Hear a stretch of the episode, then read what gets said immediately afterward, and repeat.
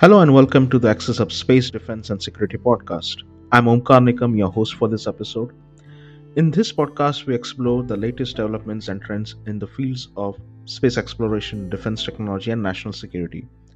Each episode features insightful interviews with experts and industry leaders who share their perspectives on a wide range of topics, including the latest advances in satellite technology, space exploration missions, military defense strategies, cybersecurity, and more.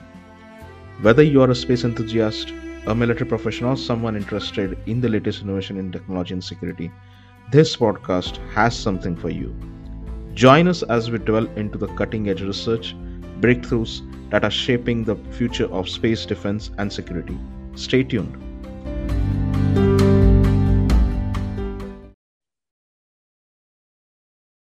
Hello and welcome to episode 4 Commercial Space and its Impact on Asia. To understand this landscape of commercial space in Asia, we have today with us the subject matter expert, Mr. Blaine Curcio, Hi, Blaine. Welcome to the podcast. Hey, Omkar. Thanks a lot for having me. Likewise, thank you very much for joining us. Uh, as we'll be taking a deep dive into this topic, can you please provide us a brief outlook of your journey in the space industry? Sure thing, absolutely. So I've been in the space and the SATCOM sector for a little more than 12 years now. I originally started off as an intern with SES over in their uh, their office in The Hague, uh, doing some different uh, market research and some kind of customer analyses back in, in 2010.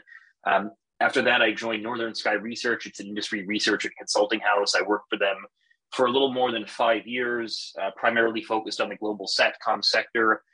And then a little more than five years ago, I started to see an increasing amount of activity coming out of the Chinese commercial space side of things. And, and you know, in China, one of the relatively few uh, subsectors that is not so dynamic is SATCOM. You have China SATCOM, which still has kind of a monopoly. And so there was not so much overlap between my day job and these China commercial space companies. And so after seeing quite a lot of of growth there. I, I, left my role with NSR, started my own company focusing more on the Chinese commercial space side of things. Um, and then I have since uh, been working with, with Euroconsult for about four years as an affiliate consultant, uh, still primarily focused on global SATCOM with them. So uh, this kind of journey from pure focus on SATCOM to now over these past five years doing kind of one foot in the global SATCOM sector and then one foot in the kind of broader Chinese space uh, sector as well. So um, it, it's exciting time to have been covering the industry and uh, looking forward to, to getting into some of these topics with you today. Thank you very much. I think that's a very amazing portfolio, I would say, to with with respect to you know the niche market. I, I know that you are a Chinese market expert, especially from the space and satellite perspective, but mainly focused on the satellite communication. So I'm I'm just coming to that part uh, but I'm I'm very curious to know, like as a satcom expert, uh, having spent so much time in Asia, can you please share with us how you have experienced the evolution of satcom technologies in the Asian region? Sure thing. Yeah. So definitely quite a lot of change happening in the Asian region you know over the, the 12 years or so that i've been covering the sector and i mean i think really at a, at a macro level the biggest change we've seen is that satcom is becoming considerably more mainstream. So I mean, I, I, joined the industry back at a time where you were still looking at, you know, a megahertz of satellite capacity might cost three, four, five thousand dollars per month or more, uh, even for like data type of connectivity. You still see some of those price points in the kind of DTH side of the house, but but in general, I mean, 12 years ago, this was the norm, was you know, thousands of dollars per megahertz. And over these 12 years, that has fallen to you know almost in, in all cases like hundreds of dollars per megabits per second, and, and you know, maybe a thousand ish per megahertz for uh, for data connectivity. And, and I mean, one of the one of the results, but also one of the kind of uh, supporting factors of this has been just enormous increases in the amount of capacity that we see being sold. So, I mean, 10, 12 years ago, uh, you know a large satellite would have been be 10 gigabits per second of, of, total throughput. And you know the very largest ones in asia at that time you'd have had like Thaicom's ip star which was very early to the game and they, they brought some 30 40 gbps of, of high throughput capacity. Um, and so again i think that we've seen over these last 12 years just this enormous increase in the amount of capacity that's being sold and, and again satellite becoming more mainstream as, as a result of that. Uh, yeah so definitely a lot of changes have happened in the industry in, in asia pacific over the course of my, my 12 years covering the satcom sector. And i think at, at a high level uh, the biggest change has been just this significant increase in, in kind of the well, satellite has become more mainstream, let's say. And this has been caused by a number of different factors, but I think the biggest ones is this advent of high throughput satellites and just much more capacity coming into the market. And as a result, uh, a lot lower price points per megabit per second. So, I mean, thinking back to 12 years ago when I first came into the sector, uh, we were looking at, you know, pricing in the several thousand US dollars per megahertz per month, even for, for data connectivity. Uh, and now you're seeing pricing at, you know, a thousand ish per megahertz. And you're also seeing uh, more efficient, uh, you know, better, better spectral efficiency. So more bits per hertz. And so again, the end result is that you can have programs like in Indonesia, for example, Bakti, which is their universal service obligation program. I mean, they're buying hundreds of gigabits per second of capacity from satellite. Now, a lot of that is, is domestic. You know, they're, they're getting their own satellites, but it's also presented opportunities for commercial foreign satellite operators to sell six or 10 or 15 gigabits per second to a single customer in Indonesia. And again, these are numbers that would have been unfathomable even 10 or 15 years ago. And I mean, just to, to think about it in a different way, the largest satellite by far in Asia Pacific up until a handful of years ago was Thaicom's IP Star, and that was launched in I think 2005 or so. And at that time, it was you know revolutionary, some 40-ish gigabits per second of high throughput capacity, um, and and now we're seeing you know terabit per second satellites from Viasat, let's say. So so again, I think this just massive increase in the order of magnitude of, of capacity coming into the market which has really enabled satellite to serve much bigger applications. And, and I mean, just one other separate uh, example from, from Bakti in Indonesia, we've seen pretty large USO programs in, in Malaysia, for example, that are once again looking at an order of magnitude gigabits per second of capacity. And you're looking at, you know, per site throughput of some, you know, 10 megahertz or something like that, 30 megabits per second. So uh, just this, this un- amount of bandwidth, even in the context of 10 or 15 years ago, I think has been a really major driver of change in the region. And I think there's this kind of there's this potential moving forward for a virtuous cycle where satellite operators keep bringing in considerably more capacity at a lower price point and countries are becoming more aware of the, the competitive nature of satellite and so the countries are, and the governments are now saying well we want to connect our rural populations and before we we wouldn't even think about satellite because it was just totally not cost effective. Um, but now it, it's it's a real option. So i think moving forward you have the potential for this virtuous cycle where you know there's more government uh, support for satellite that allows satellite operators to invest more into bigger you know bigger platforms. And and that allows for you know lower price capacity and and and so on. So this has been, I think, a very big change and and one that we're still watching play out. I mean, the Bakti program in Indonesia, that's only a couple of years in, and they still have multiple satellites in the pipeline, and I mean they they're it, it has a lot of support. So these these are relatively this is a new phenomenon, I would say. These programs that are using tens or or hundreds of gigabits per second of capacity wow, that's that's quite a lot of developments, I would say. And with respect to one of the point that you mentioned at the moment, the competitiveness uh, in the satellite uh, domain. So we have seen like the Asia has been one of the lucrative satellite broadcasting markets. I think eh, with India, along with that, India being one of the hotspot for several companies, you know, including Airtel uh, so can you tell us about how the region is diversifying its commercial footprint in the satellite sector? Like moving apart from the broadcasting, like the market we can see now, right now, it's transitioning from broadcasting to broadband. So what are your general thoughts on this, like how the market is diversifying? Yeah, no, that's a really good question. And I mean, to your point, yeah, definitely broadcast has been the bread and butter of the SATCOM industry since the beginning of time, let's say.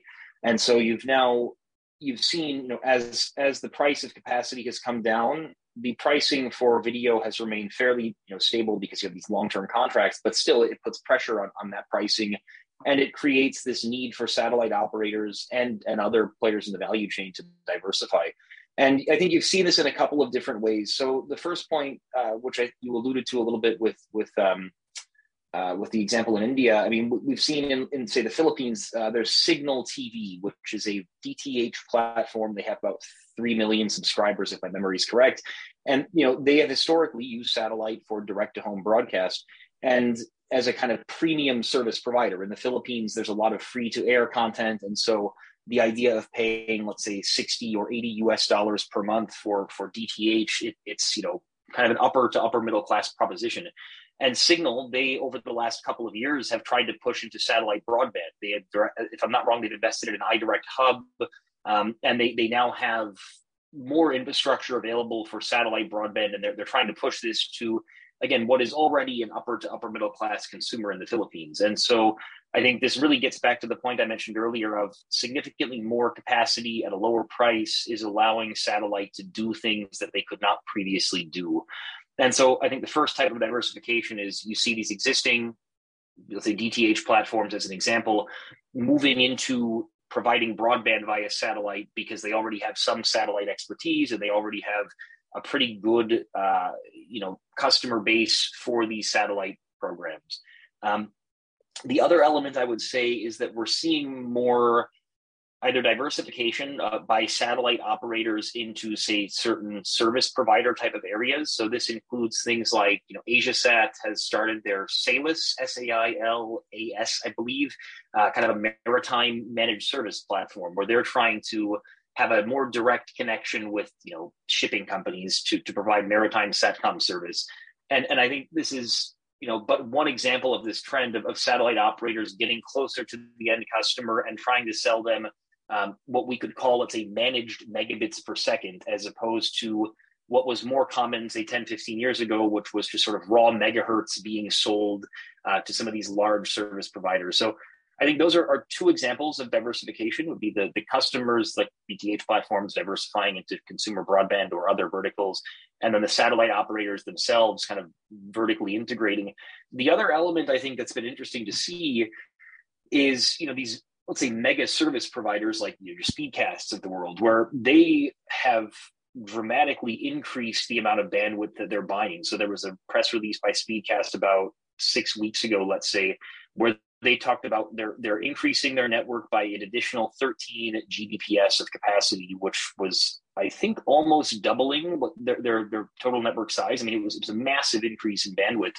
And again, this is uh, primarily driven in the case of Speedcast, as far as I understand, driven by a strong rebound in the cruise market and also the oil and gas and energy markets, both of which are relatively new in terms of satellite selling very large amounts of bandwidth. Now, satellite has served oil and gas since the beginning of time with relatively low bandwidth uh, services.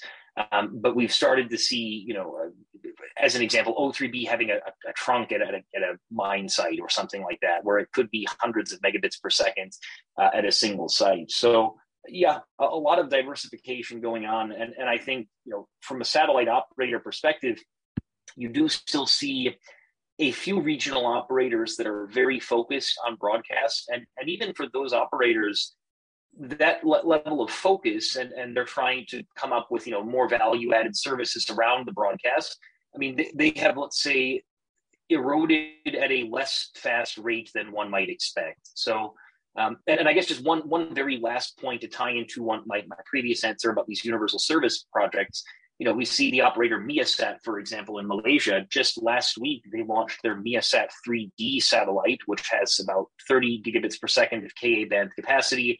And that's primarily going to be serving universal service and, other kind of uh, remote connectivity in Malaysia. So that, you know, MEASAT having been very much a broadcast focused satellite operator for a long time, you know, parent company being a, a large broadcaster in Astro Malaysia. Um, the fact that they are now clearly putting a lot more emphasis on this, you know, high throughput capacity, serving broadband access type of, of services. This is, I think, uh, an indication of, of, a larger trend, which is, you know, operators throwing up more capacity and then trying to sell that capacity in a managed way. I think yes, the mobility market, as you mentioned, it's it's growing. Uh, and with respect to the USB Universal Service Project, I think we have observed quite a lot of these things in Malaysia, Indonesia, as well as you, as you mentioned, uh, where the government is actually encouraging the private companies to take part and you know amplify the satellite services, especially in the rural areas. They are trying to uh, come up with such a policy framework where only satellite services can be encouraged and that's that's the reason actually i asked this question because you know we are observing a trend where broadcasting is transforming into a broadband so uh, just uh, i think we have already reached the niche market point but just before uh, proceeding ahead to that i would like to know uh, just because you know there are countries like australia and south korea building their independent space capabilities so how do you see or uh, I would say, like, can you provide us a brief outlook on commercial space sector of these countries? Because both Australia and South Korea, they are building the independent capa- uh, capacities uh, along with the well-established players like China, India, and Japan. Like Australia also recently approved their own military satellite as well uh, for the communication purposes. So, how do you see, or how do you possibly, you know, uh, envision how these countries will take a uh, lead role. Like for example, India is specializing in mainly you know the launch segment. China is specializing primarily, you know, I would say investment in the commercial space sector. So how do you envision these two countries proceeding ahead uh, into the future? How these two countries will possibly evolve as specialized, you know, nations in some verticals of the space industry? Sure. So I think it's an interesting comparison looking you know, Australia and South Korea compared to, let's say, China or India. Um, I think that if we look at, let's say, China, just to give a very short, I mean, I, I think China is is really focused on developing you know comprehensive space capabilities if we can use such a phrase you know they, they have space station space exploration a variety of launch vehicles different satellite manufacturing capabilities, et cetera. And if we compare that to, say, Australia or South Korea, these two countries, I think, are a little bit more um, selective in what they're trying to do. And, and part of the reason is that they're just you know, smaller countries with relatively smaller economies and, and therefore less funding to put into space but also I think part of it is is, is pragmatism. I mean, it, it, might not make sense to try to do every single thing, and and in the Chinese context, I think you're going to see a lot of inefficiency as China tries to develop these comprehensive space capabilities. So again, getting back to Australia, South Korea, I think Australia is a little bit further along on this journey. Their space agency was started a few years ago, and, and they've really been pushing this for, for quite a few years. South Korea, they've had you know, KARI is the, the, Korea Aerospace Research Institute. I mean, they're they're they've been around for a long time, but the Korean government and, and the push into space has been a somewhat more recent phenomenon. Uh, I think in both cases, Australia, South Korea, their, space capabilities and, and kind of the the political support for those capabilities. This is being driven by at least to a certain extent national security. I mean, obviously, in the case of South Korea, you have uh, the the outstanding issues with the North, and I mean that that is a that is a serious concern for the South Koreans, and so I could envision there being a, a pretty significant level of kind of national security consideration going on there. Um, in the case of Australia, to a somewhat lesser extent, but I think that they're finding the neighborhood in which they live is becoming increasingly uncertain, with China being a little bit more assertive in the region, and so I think in both cases you're going to see security being a major component I think with Australia as well, you've seen this interesting willingness to experiment a little bit to try to solve some of the specific problems that Australia faces as a country. So the best example that I could think of would be the two uh, NBN, the National Broadband Network satellites. The, I think Sky Muster is the, the name they gave those two satellites. Um, and those would have been launched something to the effect of five to seven years ago. And the idea was that you have this national broadband network, which is a primarily terrestrial network of, of fiber to the home and, and other uh, technologies that aim to connect all Australians to high speed internet.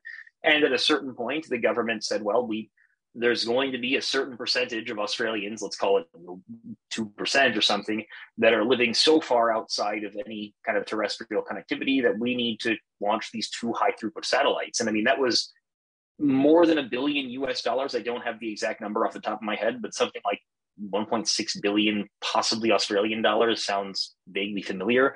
Um, but digressing, I mean, th- those two satellites are, as far as I know, not especially highly utilized overall, although they do have certain beams that are very full. And I think overall there, has been there has been uptake.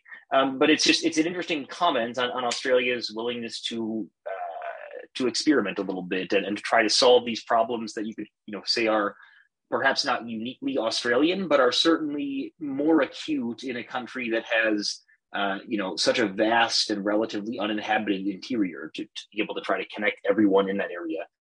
So, uh, yeah, I, I, think these are, just a couple of, of high level uh, ideas about, you know, Australia, South Korea. I, I think moving forward, um, you're going to see you know large industrial players in both countries getting more involved. South Korea, we've seen Hanwha start to invest in uh, in some flat panel antennas. You've heard rumors about Samsung doing the constellation game for some time, and then in Australia, we've seen uh, Optus, uh, among others, trying to become more involved as kind of a, a, a comprehensive sort of space industrial supplier.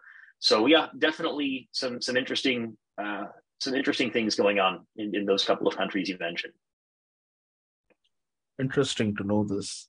So I think like overall, whether it's South Korea, Australia, or India, most of the Asia Pacific region, it's been bound together, you know, with the ocean. So I'm coming to the point of the mobility market. Uh, we are looking at the overall market transition, as we mentioned. So do you think mobility market verticals, especially including in-flight connectivity and maritime, uh, there will be a potentially more demand for SATCOM technologies especially in the Asia Pacific region? Definitely, yes. So I, I, think when we look at mobility and, and IFC, and well, let's say mobility in general, IFC maritime specifically, um, I mean, we're seeing already this sort of this lowering cost of satellite capacity and much larger throughput in any given any given spot.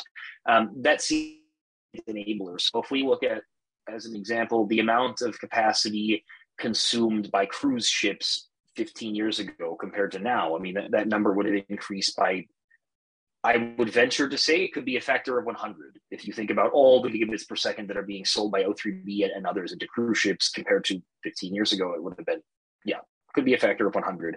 Um, on airplanes, I mean, it, it, would be a fairly similar order of magnitude, so dozens of, of, times increase.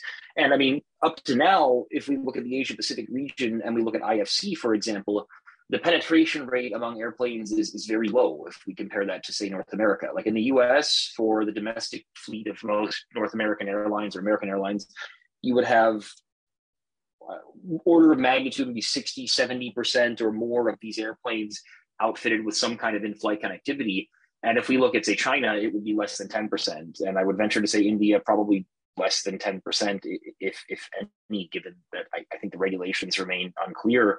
Um, and then you look at places like you know uh, Japan probably a little bit higher penetration rate, but but in general, there's still a lot of room to grow in the IFC sector in the region. And and the question I think will be something more like, you know, a lot of these countries, the airlines are, if not outright state owned, they have a certain level of protection. Let's say from the government, they have a certain limit to the extent to which they are incentivized to do things that are kind of risky and potentially innovative. So, as an example, I remember a few years ago at a Euroconsult event in Paris, uh, they were interviewing a, uh, a, an executive from Air China talking about air flight connectivity plans.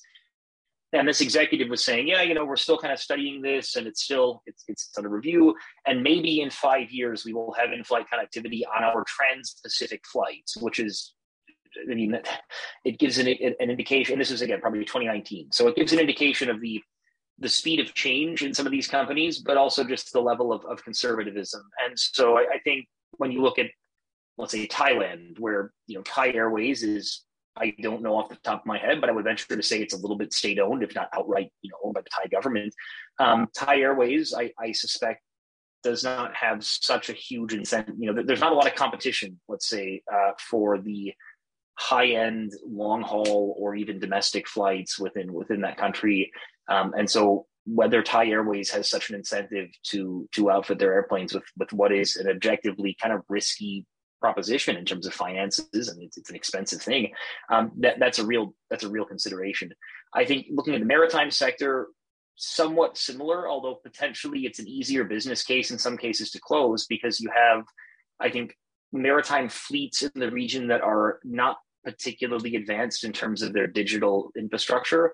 And so you could make a pretty compelling case to say, well, if you have a ship and you want to save money by having it be, you know, better optimization of everything going on in the ship or better fuel optimization or even making it easier to attract uh, employees because a lot of people now, especially post COVID, like if you say to them, go work on this ship in the ocean for six weeks and have no internet or like very, very slow internet, um, that's a non-starter for a lot of people nowadays. I mean, it, it, you'd, you'd have to pay them a lot more, I would think. Whereas if you if you say, well, we'll give you internet, like decent internet, um, you might end up saving money in, in the, in, the, long run because it might be that much easier to attract people to work for you. So again, these are all different for different countries, and, and obviously the region is very diverse, and, and there's even differences within these verticals. But but I think in general, it's very safe to say that there is a lot of room left to run in the mobility sector in, in the Asia Pacific region. Um, and, and I think getting to the last part of your point about you know potentially uh, land mobile kind of either autonomous vehicle connected cars more generally um, we have seen you know for example geely in china as an automobile manufacturer they talk about having their own constellation uh, primarily aimed at like kind of enhanced navigation, so not so much comms, but nonetheless, it's I suspect at least part of the reason that they would be downplaying the comms element is because communications is a very sensitive industry in China. Um, but I think either way, it, the point being that there is interest even among the region's auto manufacturers in having a kind of satellite component to what they're doing. So that, that could also lead to some upside in the kind of land mobile uh, connected vehicle kind of uh, sector in um, in, in the region. Yes, I believe I agree with the point that you know there is there is a lot of room for innovation, especially like I would like to just share a quick incident. Like while coming, you know, having a flight from Paris to India, I I was actually facing this issue that there was no Wi-Fi. Like you know, we are the India is one of the biggest democratic country, and we are you know one of the fastest growing economies in the world and you know there is no connectivity. And th- that was kind of a little bit disappointing. But you know i was speaking uh, with the people from the airlines when i got down at the airport you know just just having a general conversation. And it, was it was a good thing to know that you know that there are some improvisations that are happening on the ground level from the policy framework perspective. So i believe uh, in the aviation sector i think it's mainly in the hands of the ministry of aviation once once they possibly you know evolve or improvise their policies uh, maybe in the future we we might see some growth in the ifc segment as well. Because i i believe if there are people like me you know who are at the almost at the decade with the decade of experience are you know hungry to work on even on the airplanes the, I, i'm pretty sure there is a lot more population who really want to work while they are traveling as well. But you know unfortunately there are there is no connectivity at the moment for such long flights. So I, I believe, uh, as you mentioned, you know, there should be there, there is a lot of space for innovation, and I, I think there will be more push as we proceed ahead in the industry. And, and just out, out, of curiosity, what uh, what airline were you taking there from uh, from India from from France over to India? It was Air India. Air India, okay, okay. Yes.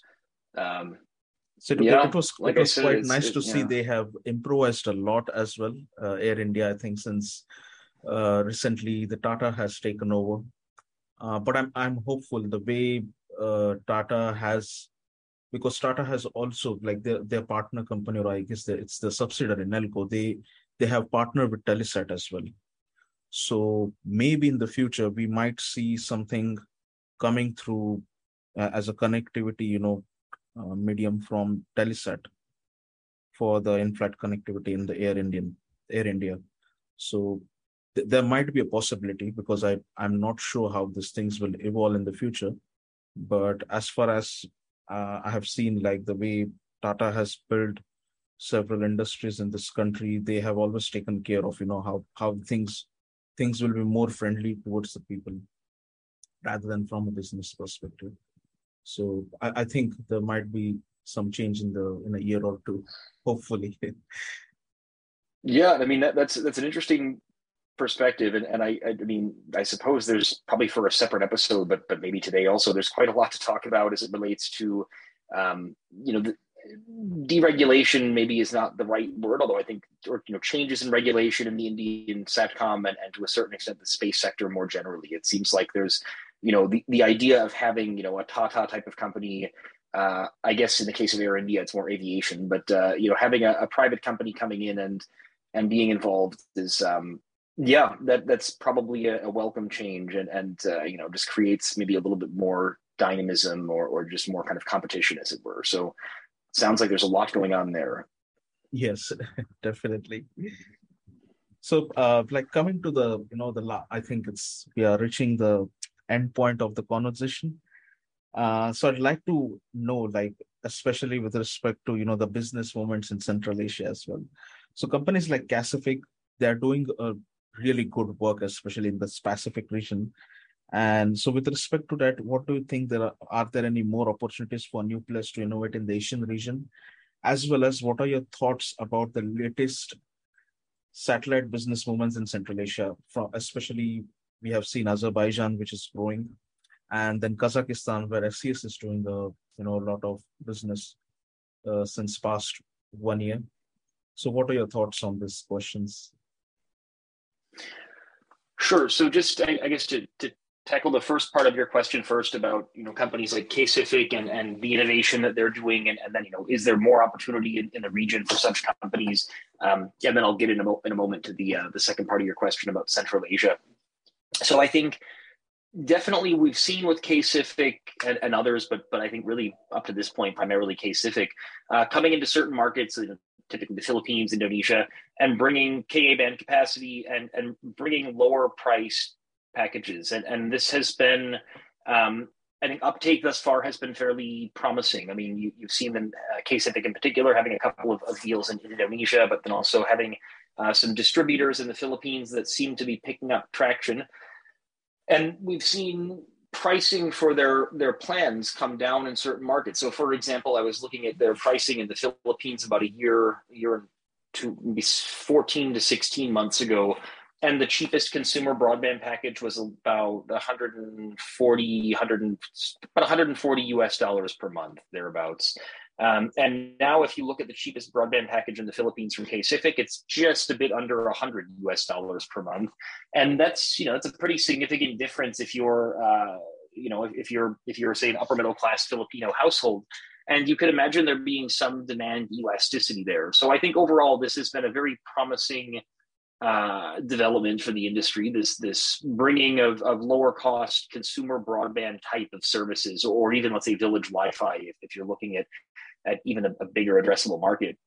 I think moving forward, though, um, there's a lot of room for more innovation. I mean, when we look at some of the uh, some of the some of the markets in the region, like there's not that much capacity right now. Indonesia has sucked up a huge amount of capacity for BAKTI, and so you could imagine more capacity and especially on larger satellites the, bandwidth price could be more competitive or there could just be better service offerings than than there are right now. And again right now the, the issue being in some cases uh, insufficient capacity to offer you know th- those types of services. So that would be one area. And then i think another area that um, it, it's a very hard thing to to do. And I, I don't have a very good answer for how to do it but you know how to really expand satellite's footprint to the very furthest reaches. So it's not asia pacific but i was speaking with a friend of mine who is the head of a satellite service provider in mexico. Had a, we're talking about two months ago. And my friend was saying that one of the challenges that they face in mexico when trying to deploy rural wi-fi hotspots is cash collection. Like you have customers that are buying prepaid you know kind of data sort of sim card type things for this hotspot and they're buying this from local uh, you know convenience store type of things and they're paying cash. And then this the service provider they need to find a way to get all of these relatively small banknotes from all of these relatively far-flung regions back to some centralized place and w- without having any of that money go missing or without having any of it get skimmed off the top or any of these things. And like that that's a, a real challenge in a place like mexico. And I, I don't know exactly how that would compare to say the Philippines or Indonesia, but I, you know, when you look at the per capita income in, in the latter two countries, um, it will be lower than Mexico. I, I don't know how much that would contribute to more or less difficult cash collection, but but point being, there is I think room to innovate in this sector in ways that are maybe not directly related to this, you know, the satellite side of the business or, you know, the, the, the, bandwidth side of the business. Things like, you know, if satellite operators really want to connect all of the unconnected in all these remote places in all of these countries, um, there will be challenges that maybe are not so apparent, like, you know, how to collect large amounts of small banknotes from very rural places in the Philippines. And so, yeah, I, I, suppose without wanting to use completely meaningless buzz phrases, you know, fintech could be an interesting way to, to solve that. I, again, I, that that has such a that's such a broad phrase in this context that you can take it for whatever you want it to mean. But but I guess point point being, um, yeah, there's a lot of challenges, and and the companies that can kind of identify and, and start to understand and address those challenges, um, there is still, I think, room to uh, to innovate, let's say, and, and to, to expand the market. Um, and, and, again, just to wrap up, I think that one clear example of, of the, the room for innovation is that we have seen very big satellites launched into the region, and, and a lot of those satellites have filled up relatively quickly. And so there is apparently, let's say, thirst for bandwidth at, at a certain price point. And so now, yeah, it's a question of bringing more bandwidth and, and being more innovative about distributing that bandwidth and, and collecting the um, the associated you know fees for, for the bandwidth. Yes, definitely. I think there is always a room for innovation, and I, I believe, like especially with respect to Central Asia, we have we haven't recorded a lot more, you know, a commercial footprint from those regions of the world uh, but I'm I'm glad to see that you know like countries like Kazakhstan and Azerbaijan as well, you know, growing. And I think that, that there might be a lot more opportunities, especially because we have seen uh, in countries like Mongolia as well that there, there are a lot of remote region, and I think people are still you know not very well connected the way they are in the other parts of Asia. Mm. Yeah, no, for sure. I think that that's that's that's definitely true. That uh, yeah, there's there's a lot of unconnected parts of this region still. Yeah. So, uh, like moving at the end part of the podcast. Uh, so, Blaine, as an industry expert, uh, that with a you know more than a decade of experience, uh, what message would you like to give to future generation stepping into the field of space science and technology, and especially for the people who would like to take up, you know, the business vertical or the commercial side of the space industry?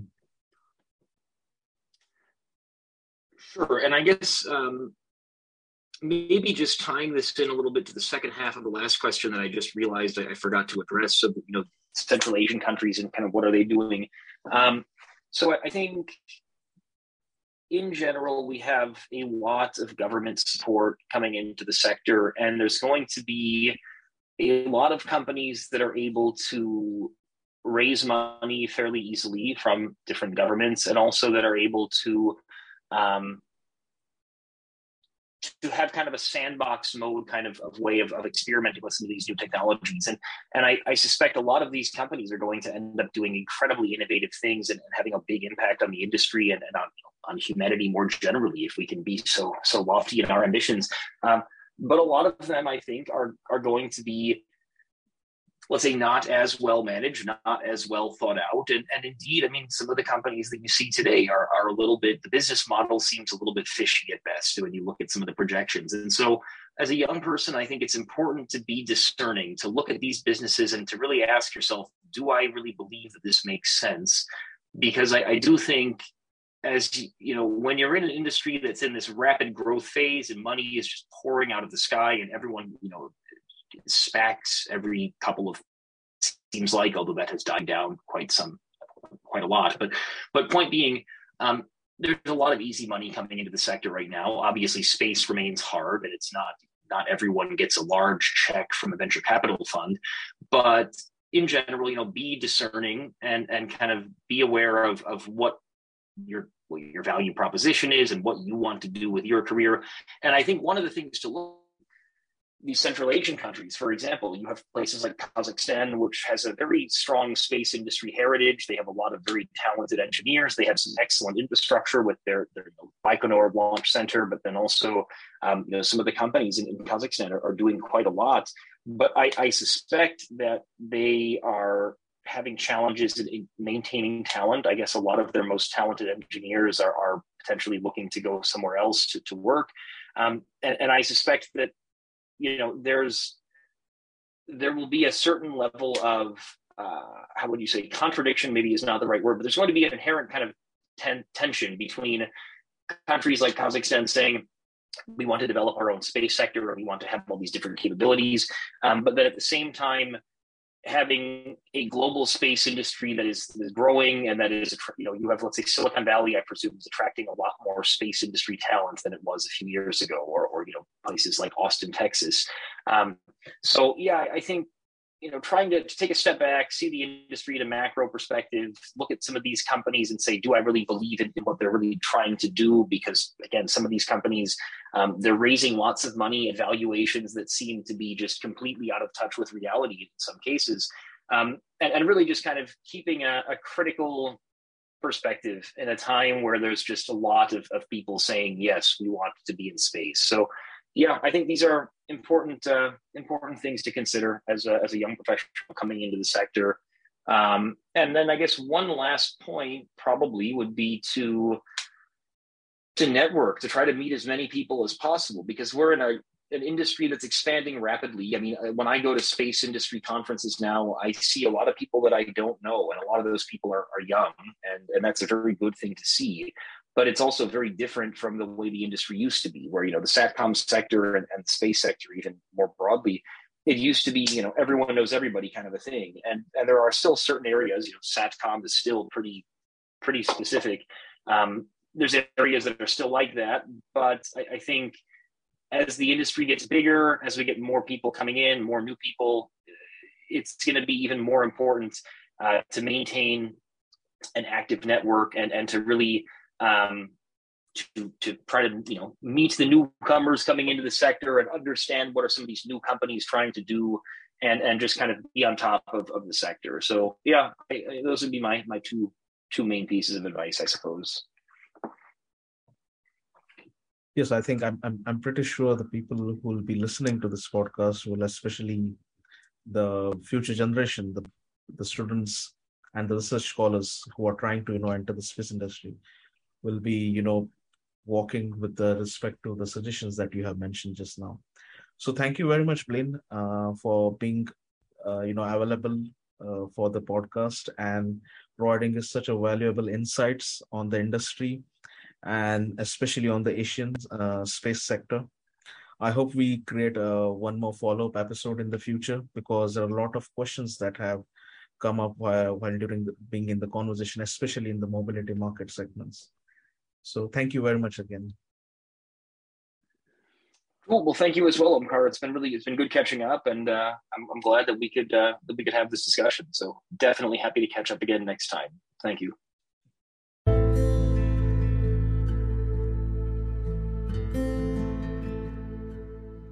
Thank you for listening to this episode. If you find our podcast insightful, then please like, share, and subscribe. See you in the next episode. Thank you.